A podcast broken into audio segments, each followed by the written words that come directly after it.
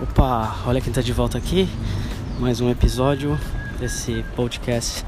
Daí aprendi, compartilhando aí algumas experiências, aprendizados, tentando te ajudar aí a aprender da melhor forma possível, uma forma que faça sentido, não gere dor, que você não tenha crise de ansiedade, de raiva, não chore e tudo mais. E obviamente o inglês ainda continua muito forte, ainda aí aprendi. E eu fiquei pensando, o que eu faria se eu não tivesse dinheiro e eu tivesse que estudar inglês por conta própria?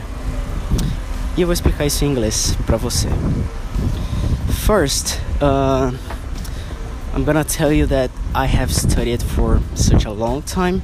I started when I was almost 10 years old, and when I decided to quit my last preview job, I was like uh, trying to find a way to make money, and I started uh, offering some classes like math, Portuguese, English, chemistry, uh, and and then when I started uh, getting some requests to give some English classes, I was like, oh my god, I have no idea what to do.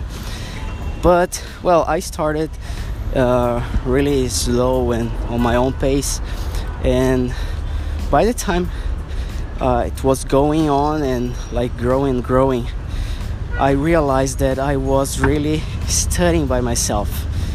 The last three years, it was like the most important uh, time of my life that I I really studied English and I really learned something. So my pronunciation, uh, my accent, uh, vocabulary, uh, structures, phrasal verbs, and like public speaking.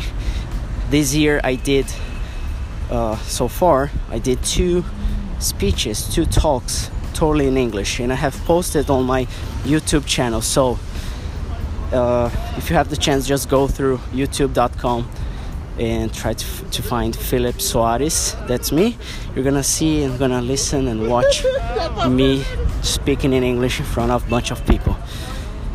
E essa, é, para resumir aí em português, essa tem sido a forma como eu tenho aprendido inglês, dando aula. Então, se você quer aprender inglês sozinho ou sozinha, comece dando aula para si mesmo devagarzinho e vá te ensinando é, as estruturas, vocabulário e comece a fazer isso sem compromisso, mas com a vontade mesmo de te ensinar, como se você estivesse te ensinando, como se você fosse professor ou professora. Espero que seja útil, se precisar de ajuda, just let me know.